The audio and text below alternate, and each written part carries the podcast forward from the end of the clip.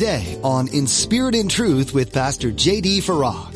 When we read that God is a jealous God, never imagine that God is jealous of us. He's jealous for us. That's a big difference. It's not a play on words. He loves us so much and he wants to protect us from these false gods who are no gods at all and will never be there for us. And this was what they were doing, and God is saying, put them away. Have you ever felt like something in your life was taking the place of God? Maybe it's your career or money or even a relationship. You'll learn in Pastor JD's message today that even God is jealous for us. He wants us to turn away from those false idols and put Him first. Now be sure to stay with us after today's message to hear how you can get your own copy of today's broadcast. Subscribe to the In Spirit and Truth podcast or download the In Spirit and Truth iPhone or Android mobile app. But for now, here's Pastor JD in the book of Jeremiah, chapter 4, with today's edition of In Spirit and Truth. So, chapter 4 began just one chapter.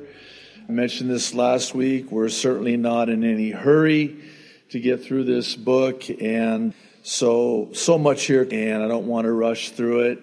Really want to give the Holy Spirit the much needed elbow room so to speak, so that he can minister to us what he has for us tonight. So why don't we begin with a word of prayer? As Capono just prayed, that's a good prayer. so let's pray. Lord, we don't want any distractions from whatever happened today or this week to in any way keep us away from what you have for us here in your word tonight. Lord, we so look forward to these Bible studies. We can just come together and put all the busyness aside and give you our undivided attention. You meet us here. You minister to us here. You speak into our lives. And Lord, we're just so desperate for you. We're so hungry. We're so thirsty. We're so needy. Oh, Lord, we need. So, Lord, would you not just bless our time together, in your word, but do what you desire to do in our midst in this time that Lord, for any that are hurting, Lord, would you just encourage and strengthen those seeking wisdom, Lord? Would you hear from on high and hearken to the voice of our cry? Lord, you are so faithful, even when we're faithful. And so, Lord, thank you for that. So we commit our time together tonight to you, Lord, and ask your blessing on it, we pray.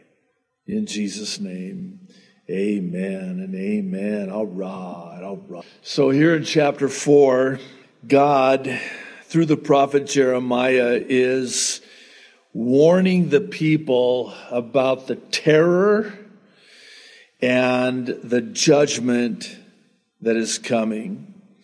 And sadly, southern Judah will not heed this warning. And as such, they will be taken into captivity by the Babylonians as northern Israel had some 100 years prior to this been taken captive by the Assyrians. So God is just pleading with his people, as we're about to see, especially in the first four verses. But the matter before us, and I really want you to think through this and hold on to this, because really it's the, the matter at hand, if I can say it like that. The matter before us is one of whether or not we, in our day, will heed the warning concerning that which is coming. Now, let me explain just by way of a preface before we jump in. The prophetic parallels to our day and what Jeremiah writes in his day are, I'm going to use the two words, which we'll talk about more in a moment chilling and stunning. Chilling and stunning. Because here's the fact of the matter Judgment is coming. This is a warning to us. That's why it's in our Bibles, by the way. You know, I think sometimes we would do well to ask ourselves the why question. God, why did you deem it necessary to include this in the pages of Holy Writ? Answer because I want you to heed the warning that judgment is coming. This is what's coming. Take heed because it is coming. My people, Judah, did not take heed and it came.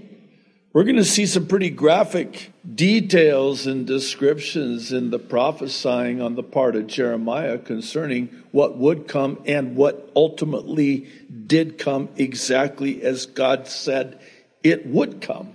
So for us tonight, and one more thing real quick, there is this propensity for all of us to disconnect, even disenfranchise ourselves from a chapter like the one that's before us under the banner of, well, this was for them then. It really does not have application for us now. Oh, yes, it does. In fact, it could be argued that the application for us now is more pronounced than it was for them then when you consider where the world is at today. It is coming. And this is a warning from God through his prophet Jeremiah to the people. And one of the things that's going to come out of this chapter again is that it is a plea from the loving heart of God. He loves his people so much and that is the common thread woven through the fabric of these prophecies, this book. And the reason that is so germane to our understanding is because absent the understanding, really the misunderstanding of God's love, we can read and study a chapter like this and miss the whole thing. And in fact, it really does foster the aforementioned disconnect and disenfranchising ourselves from the text because we don't see it, we don't understand it, we misunderstand it, and as such, we don't apply it to our lives. We become, as we are learning from James and our study through James on Sunday morning, we become merely hearers of the word and not doers of the word. God is, through the prophet Jeremiah, pleading with his people take heed. You need to do something about this because this is a warning about what's coming. So let's jump in, verse 1. If you will return, O Israel, says the Lord, return to me. And if you will put away your abominations out of my sight, then you shall not be moved. If then, if you, then I will make you immovable. What are these abominations? Well, these are the false gods that they would bow down and worship. And lest we be too quick to again disconnect ourselves from this and say, well, that was then. I don't have any idols or graven images that I wor- I don't worship Baal. Well, not so fast. Uh, the names have been changed to protect the guilty. Uh, same gods, different names.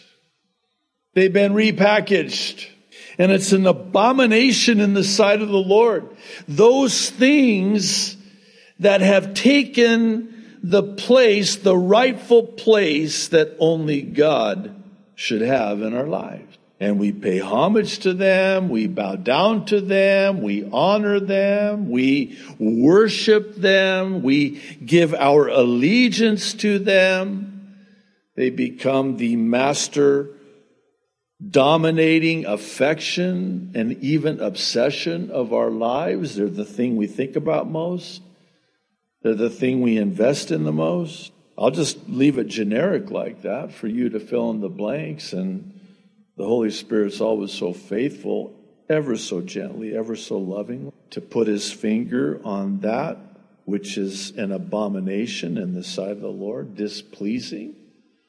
In the sight of the Lord. When we read that God is a jealous God, never imagine that God is jealous of us. He's jealous for us. That's a big difference. That's not a play on words. He loves us so much and he wants to protect us from these false gods who are no gods at all and will never be there for us. And this was what they were doing. And God is saying, put them away, get rid of them. Get them out of my sight. Then, if you, if, big if, right? First word, verse one, right out of the chute, if, if you will do this, return to me, put away these abominations out of my sight, get them out of my sight, then you shall not be moved. Well, again, they won't heed this, and they were moved when they were invaded and taken captive. And verse 2 You shall swear, the Lord lives in truth, in judgment, and in righteousness. The nations shall bless themselves in him, and in him they shall glory. Well, this is really a continuation from the previous chapter, which the Lord is essentially continuing to plead with his people because of his love for his people. I mean, it makes sense, right?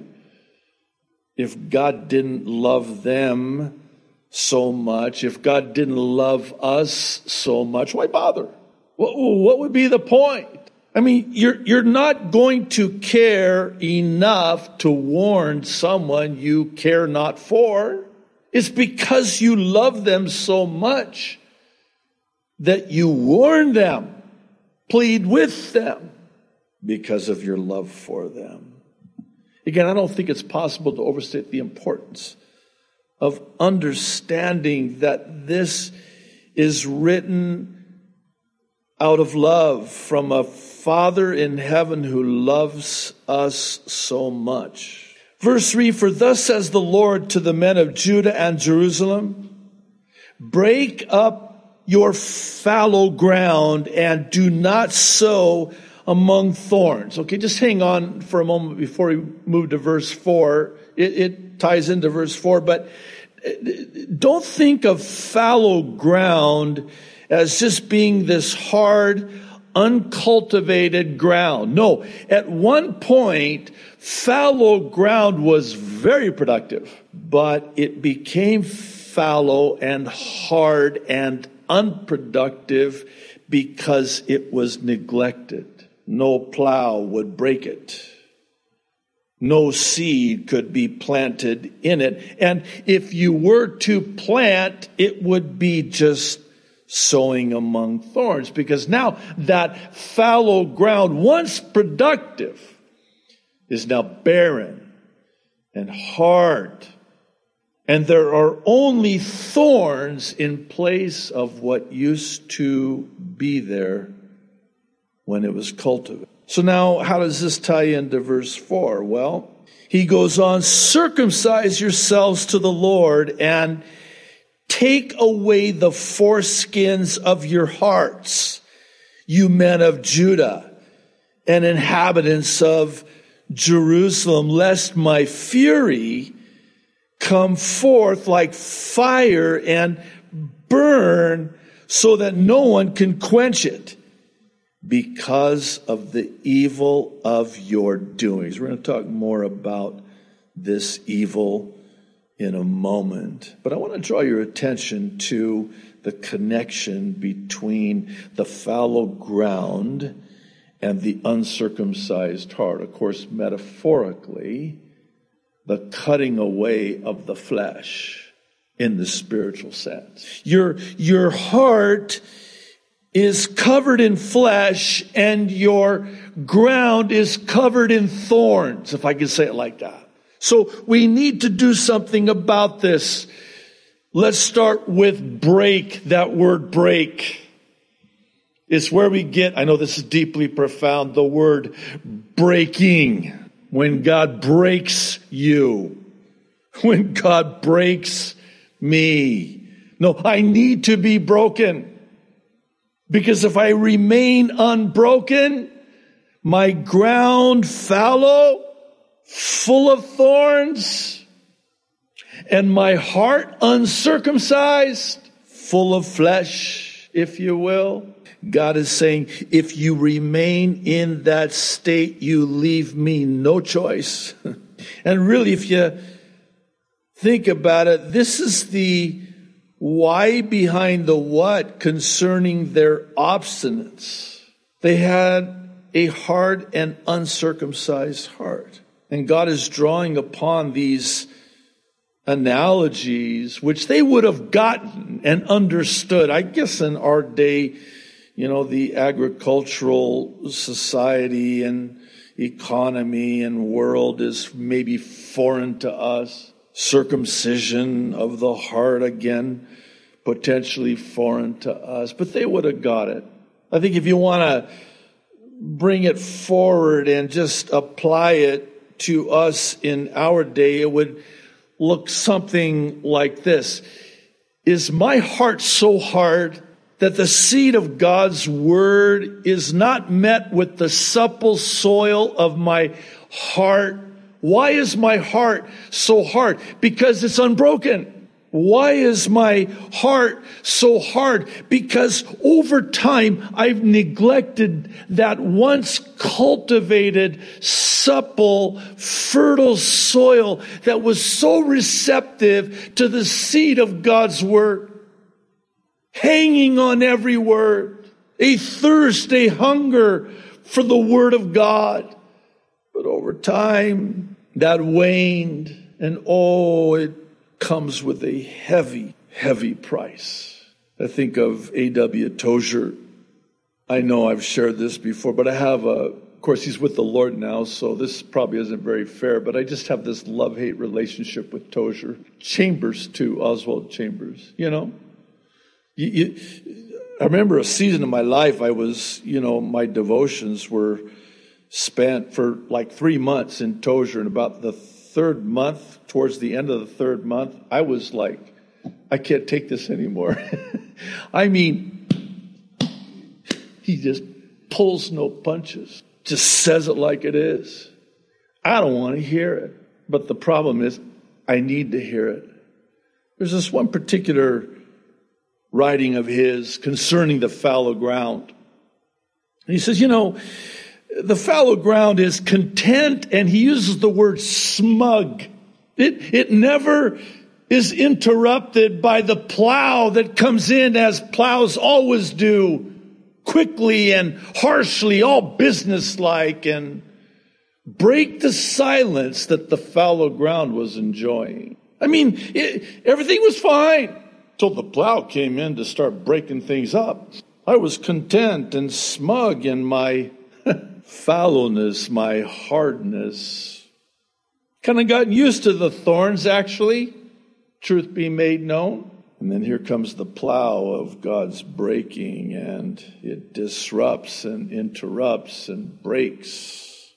And that once fallow ground, though peaceful and silent and content and lullabied into a spiritual slumber, well, now that's all changed. But the heavy price that fallow ground in all of its smugness paid was that it was barren. No fruit. Nothing grew there. It was dry and hard and barren. You have to allow the plow to come in and break up the fallow ground so that the seed now can be planted and new life can germinate and sprout and bear much fruit, but it has to be broken. How about this removing of the flesh by way of this circumcising of the heart? You know, the flesh, the world, the devil, the big three, as it were. Your heart is too fleshly. Your heart is too worldly. And here's the problem, my beloved. I, I can't stand to see you in this condition because there's so much I want to do, but I can't. You need to get it away, break it up, and cut it away so I can. And that's what he's pleading with them concerning. And it comes packaged with this, again, warning that if, if, again, you don't do this, my fury will come forth like a fire. I've stayed my hand heretofore because I'm long suffering. I don't delight I, I don't delight or take pleasure in disciplining and judging and chastising. It's the last thing I want to do. I want to give you every opportunity to repent so I don't have to. But we force God's hand. Now, verse 5 declare in Judah and proclaim in Jerusalem and say, blow the trumpet in the land, cry, gather together and say, assemble yourselves and let us go into the fortified cities. Set up the standard toward Zion. Take refuge. Do not delay, for I will bring disaster from the north and great destruction. Look at this imagery. Verse 7 the lion, t- typically docile until there's occasion or reason to rise up. And that's what we get now here in verse 7. The lion has come up from his thicket, and the destroyer of nations is on his way, speaking of Babylon. He has gone forth from his place to make your land desolate. Your cities will be laid waste without inhabitant. For this, verse 8, clothe yourself with sackcloth, lament and wail, for the fierce anger of the Lord has not turned back from us. Wow, how you doing so far? You okay?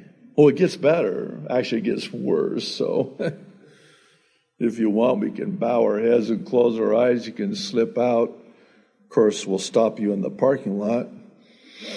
Make sure you can't, you'll have to come back in. I'm just kidding, by the way, for those of you. I got to be careful what I say. So, what's happening here? What, why so strong? Well, because they haven't repented and they're not going to repent. They're not going to take heed to the warning. And it's like God is saying, You're forcing my hand. I have to bring destruction and desolation because that's the only way. It's come to this.